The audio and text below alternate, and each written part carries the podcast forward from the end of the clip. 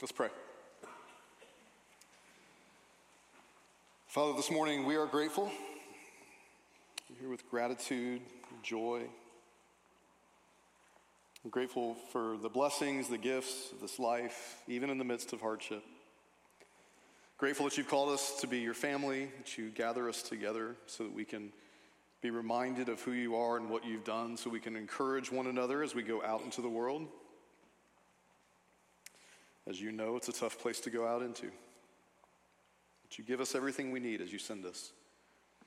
So we pray that this morning, as always, that as the scriptures are read, as the gospels proclaimed, that we would receive it not just as information, but that it would transform us, that it would fill us, that it would feed us, nourish us,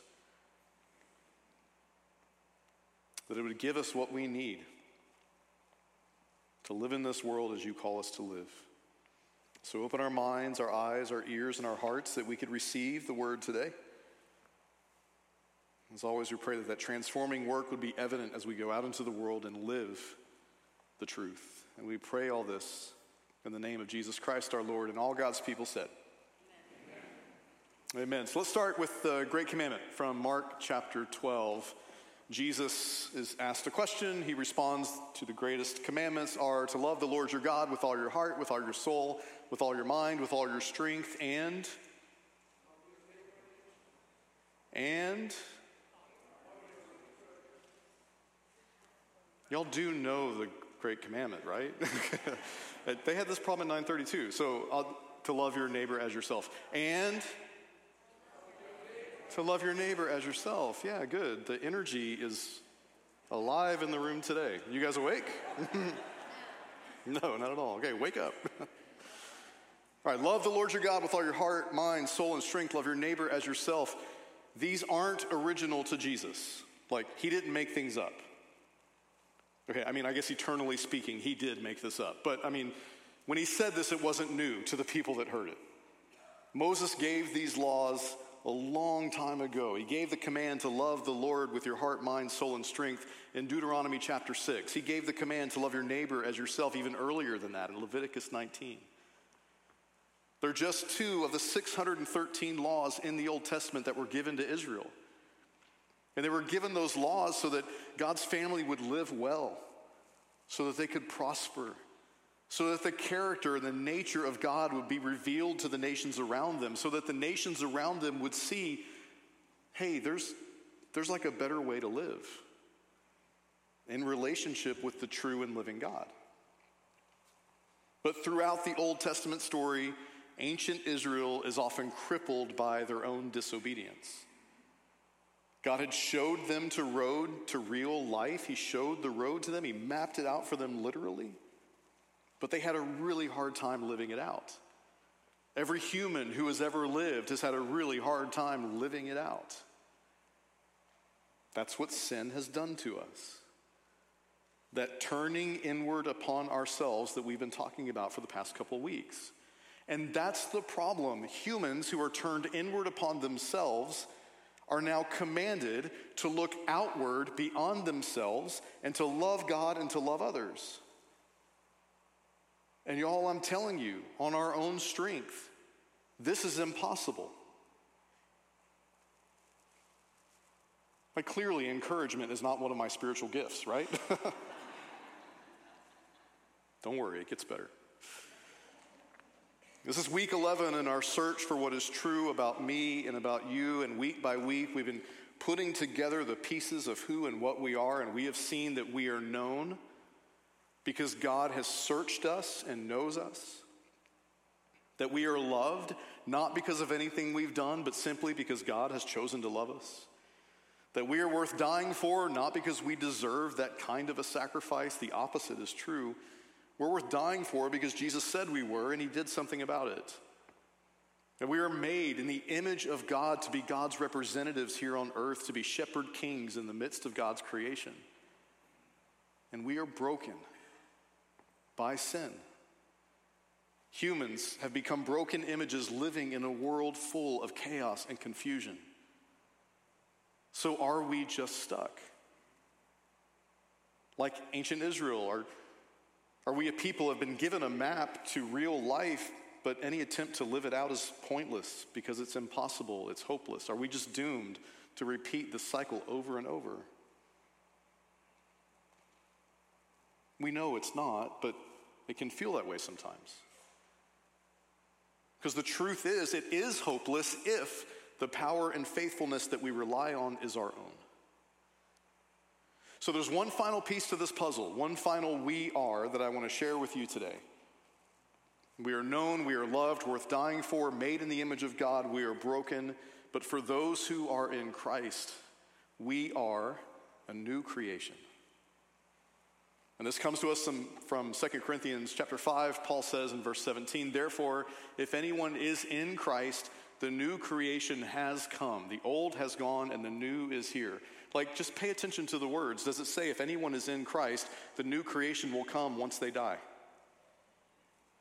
Is that what it says? No. The new creation has come. The old has gone. The new is here. Well, I'm telling you, this is the argument that Paul is making throughout all of his letters. Because of the cross and the empty tomb, the world is changing. We are being changed. He's not offering some new philosophy, he's not even offering new religion. He's giving us good news about Jesus, and it's good news that anyone and everyone is invited to be reconciled to the God in whose image they were made to live in relationship with a God who knows them, who loves them, who made a way for them to be reconciled by dying for them, so that they can know and love Him in return. We are being made new, we are a new creation.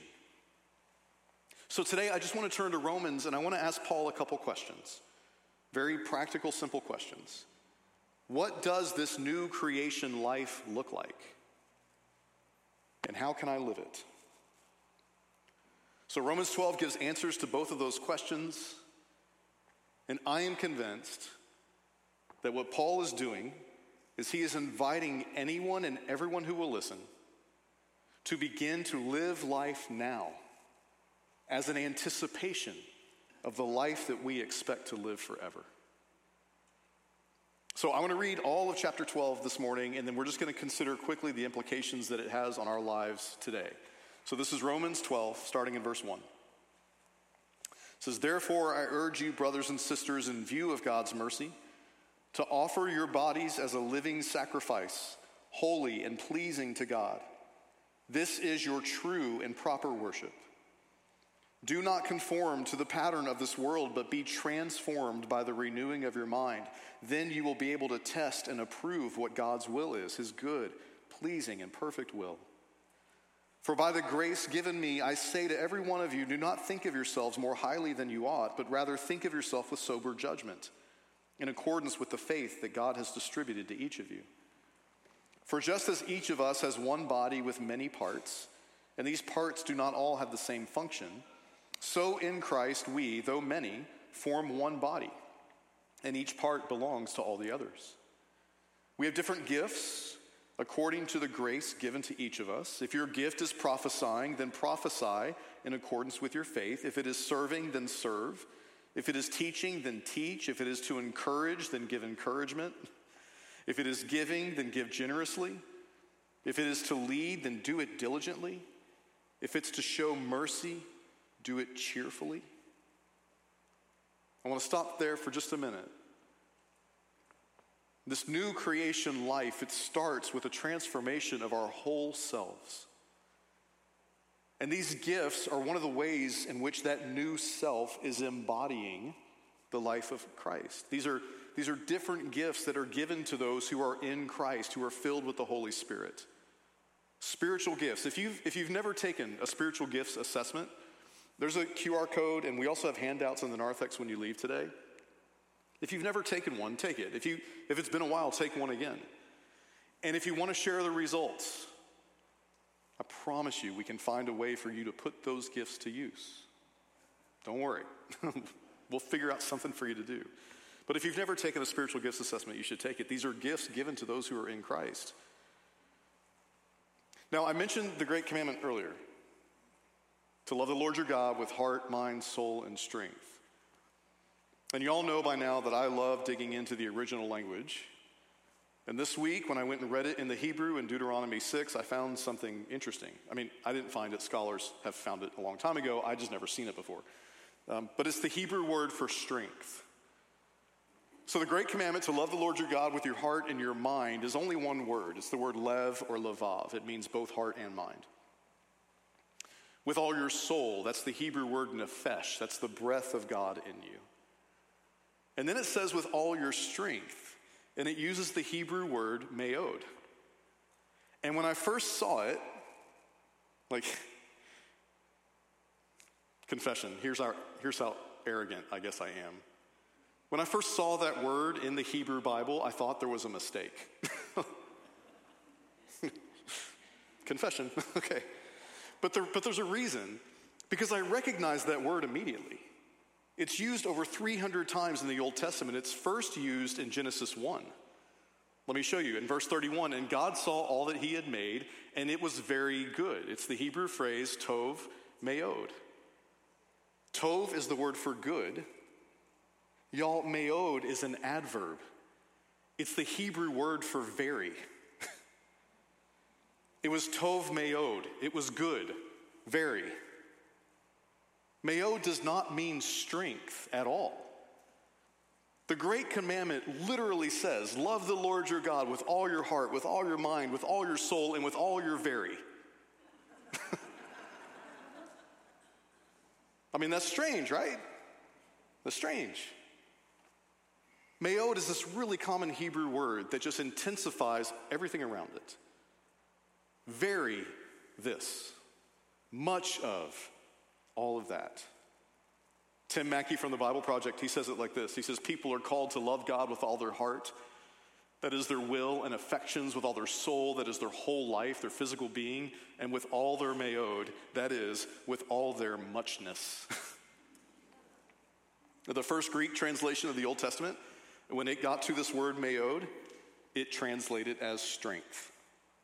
That's where we get it from. But the first Aramaic translation of the Old Testament, and Aramaic is the common language during the time of Jesus, it translated the word meod as wealth. All the rich people wanted it to say strength really quickly, right? no, do you, do you see the point? Like your gifts, your talents, your treasures, the things of this world, whatever it is that you have much of, love God with all of it. Serving, teaching, encouraging, giving, leading, showing mercy, all of it. All of these things from verses 6 through 8, and even more. Whatever it is that God has given you much of, love Him with it. Someone on staff during the week says, that means that we get to be extra. Does that word mean anything to y'all? Yeah, there must be a generational gap. At, at 9:30, it didn't mean anything to them either. So apparently, me and this other person are just right smack dab in that generational gap. It's like it's a way of saying that somebody's being really dramatic. They're being extra, right? They're a little over the top. Yes, Yes, Christians are often extra dramatic and sometimes in the worst possible ways.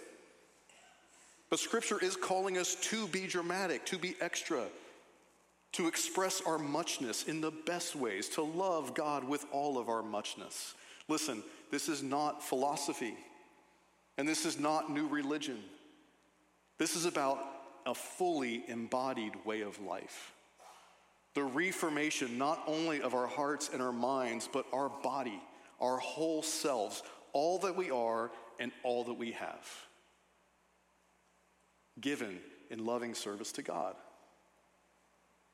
So Paul continues to describe this embodied life. He says this in verse 9.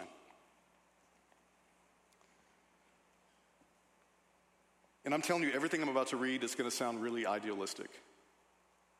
Paul was no idealist. He means this. Love must be sincere. Hate what is evil. Cling to what is good. Be devoted to one another in love.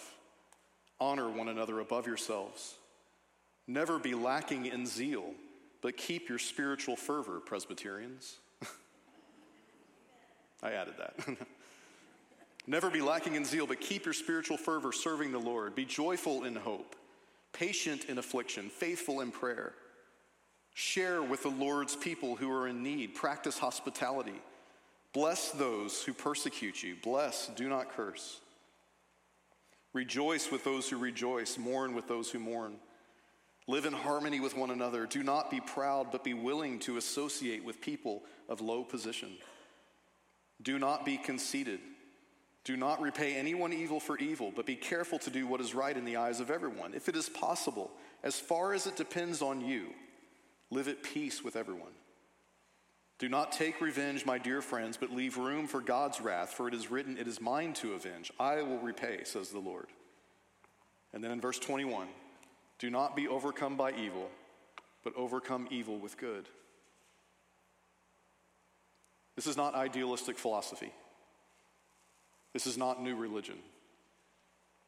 That describes a fully embodied life. And whose life does that sound like? all of Romans 12. Who is it describing? Sincerely and humbly loving, opposed to evil in all its forms, joyful in hope, patient in affliction, faithful in prayer. Did he blessed those who persecuted him. He did not repay that evil with evil. Who does that sound like? Yeah, this is the life of Jesus. Now, do you see what Paul is doing? Do you see the kind of life that he's inviting you to live? He's inviting you to live the life of Christ, not after you die, now. Now, listen, you don't get to the kingdom by living this way. You are first saved by grace through faith so that you can live this kingdom life now and forever. The question, as always, is how? So here's what's interesting about Romans 12, and I need you all to take a deep breath. Breathe in patience, because it takes a little bit of grammar work to get there. And I'm going to spare you some of the details. And first, again, remember our salvation completely dependent upon the work of Jesus for us and the work of the Holy Spirit in us, right? Like I said earlier, apart from Christ and the Holy Spirit, it's impossible. It's impossible. We're hopeless if the power and faithfulness we rely on is our own. Romans 1 through 11 makes that absolutely clear. We cannot save ourselves. But the transformation that happens to us as a result of that salvation, now that's a different story. And the grammar in Romans 12 makes this clear. So here's the deal Romans 12, 1 through 2. Ready? It uses present, middle, imperative verbs. You don't need to know what those are, I'll tell you. They're commands. Offer yourselves. Do not be conformed. Be transformed. I said I'd spare you some of the details, not all of them. But present, middle, imperative verbs, they are commands that are expected to be followed. And not just one time. These are commands that are expected to be followed over a period of time. Like you may go to the doctor, and the doctor might tell you, eat better. Y'all, he doesn't just mean for lunch that day, right? Like he means over time, all the time. It's a present tense verb because we are always in the present. It's always right now, so we should always be doing these things. The middle voice, that tells us that this verb is something that we do not to others, it's something we do to ourselves. Feed yourself. Romans 12 teaches that we play a part in this. Do not conform to the world around you. Be transformed by cooperating, by aligning yourself, by feeding yourself with the Word of God, by being formed by His Spirit. Not just today, always. These are commands. Do this and continue doing it. That's verses 1 through 2. But here's what's amazing in verse 3, everything changes. The grammar changes. There's a pastor named Alistair Begg, and he says the rest of chapter 12, it's full not of imperative verbs or commands. The verbs all change and they're now in the indicative. And again, you don't need to know what that means, I'll tell you. The indicative doesn't command, it just indicates what should be. The commands are to offer your body, to not conform, to be transformed. And then everything that follows in verses 3 through 21 simply indicate the kind of life that should be lived as a result.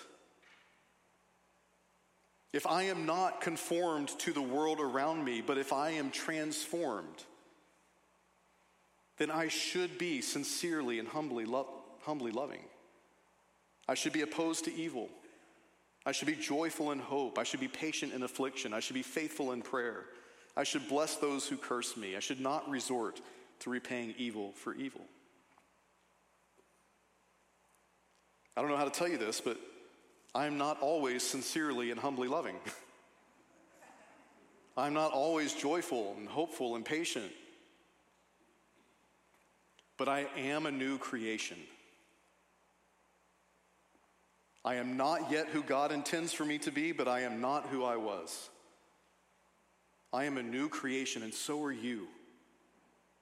And listen, this is hard, but it's actually really helpful. It's a gift because when we look at that list and when we see the deficiencies in our lives, it just shows us it's a gift. It shows us here's an area that now you can address.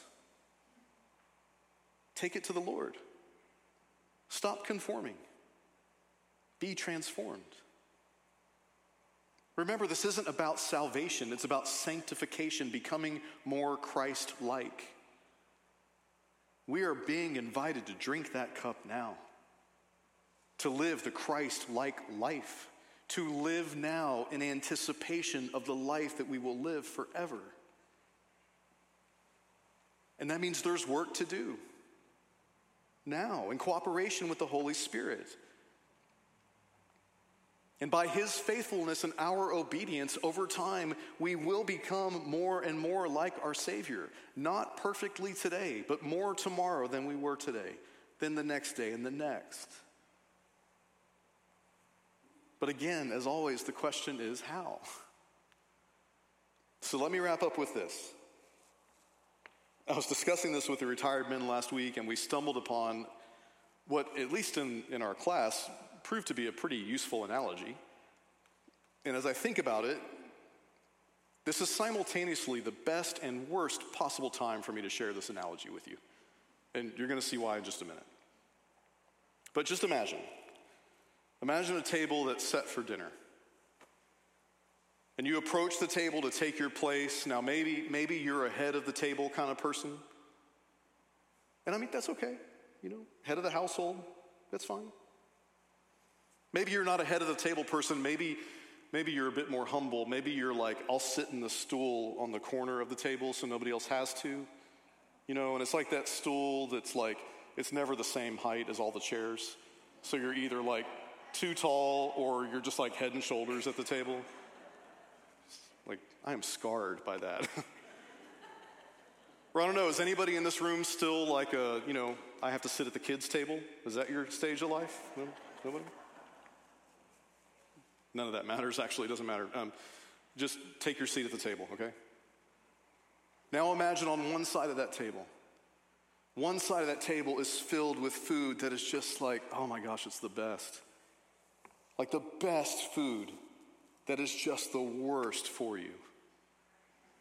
Like on one side of the table, all the best tasting stuff, like carbs and calories and sugars, just the stuff that tastes so good as it slowly degrades and destroys your body from the inside out.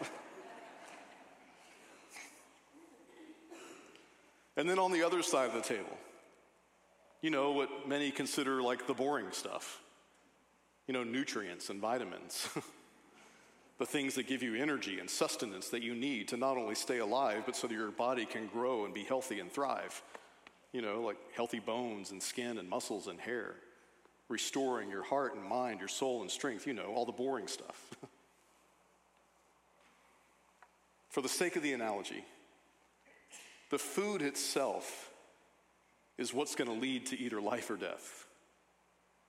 The food is what's going to transform you from the inside. But you got to choose which side of the table you're going to eat from. And it's not just about the choice you make at one meal, it's about the choices you make consistently, what you do to yourself over time. I told you. This is the best possible analogy because, you know, Thanksgiving. It's also the worst possible time for the analogy because I may have just single handedly ruined Thanksgiving for you. I was thinking through our Thanksgiving table and I don't remember like Brussels, sprouts or anything green, to be honest with you. I don't know. But listen, it's about choices over time, consistent choices over time. Like, will I choose to eat the good thing from the side of the table that leads to life or not? The thing that goes in me is what does the transforming work, gives me the power and the strength that I need. But I'm choosing what goes in. And y'all, I'm no nutritionist. I do not make healthy choices at meals all the time. All analogies break down at some point, but do you get the point?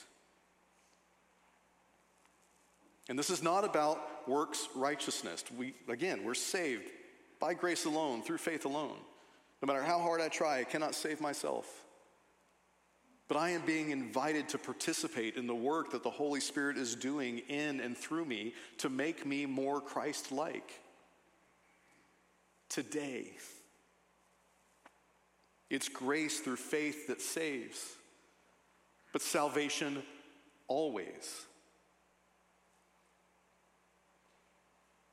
It's grace by faith that saves, but salvation always leads to works that transform us and the world around us.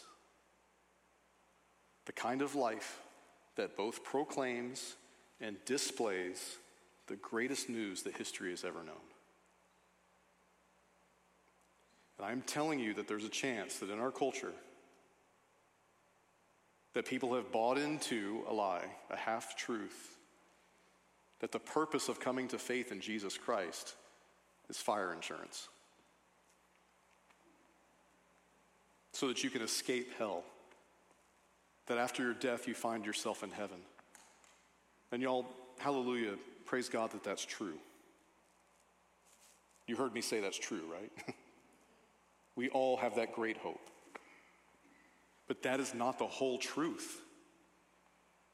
The idea that what Christ did only matters after I'm dead is foreign to the scriptures. That life that I expect to live forever, I'm invited to start living it now. And all I need to do is just make one choice at a time. So here's a practice for you. Um, there's going to be a, a, QR code that's going to come up on the screen. Romans 12 through 9, depending on how you count it, you can make your own list, but I broke it down into 23 marks of the life of Christ. There's a copy out in the Narthex 42 if you don't know how to use the QR codes. But 23 different markers of the life of Christ in this one chapter. Just take them one at a time. Just take one at a time. You can only eat one thing at a time, right? Wait, are, Okay, see, I had a feeling. Look, so at 9:30, nobody in the room were those people who like just pile everything on top of each other on their plate at Thanksgiving. But, you know, I love you, but this is a little older crowd, and I knew there would be some people in here. Is that what you do? You go through the line at Thanksgiving and you just pile and you eat it. Okay, listen, my grandfather did that, and I love you, but I need to tell you the truth. You're wrong. You're wrong. That's not how you eat. Separate your food, eat one thing at a time.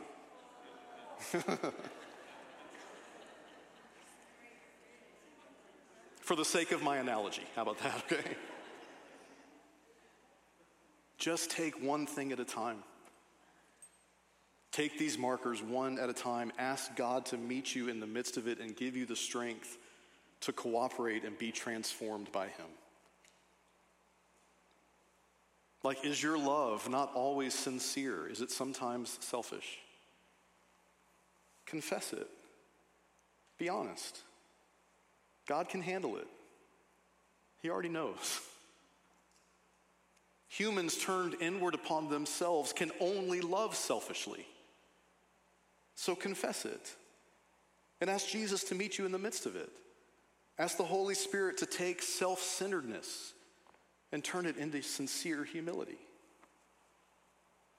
Is your faith lacking enthusiasm and joy? Presbyterians. Is our faith sometimes lacking enthusiasm and joy? Are you here this morning just because that's your routine? You're supposed to be here. Or maybe you're here because somebody made you come. Or are you here because there's a passionate desire within you to be in the presence of the Lord and to be with his family? Whichever it is, just confess it. Be honest. He can handle it. And he already knows. If you don't really want to be here, tell him that you don't really want to be here. And then ask Jesus to meet you in the midst of it anyway. Ask the Holy Spirit to take that apathy that so often sets in. Take that apathy and turn it into pure joy. Listen, I don't know what it is for you. Go through that list 23 markers. I'm confident you're going to find something. And just eat one thing at a time.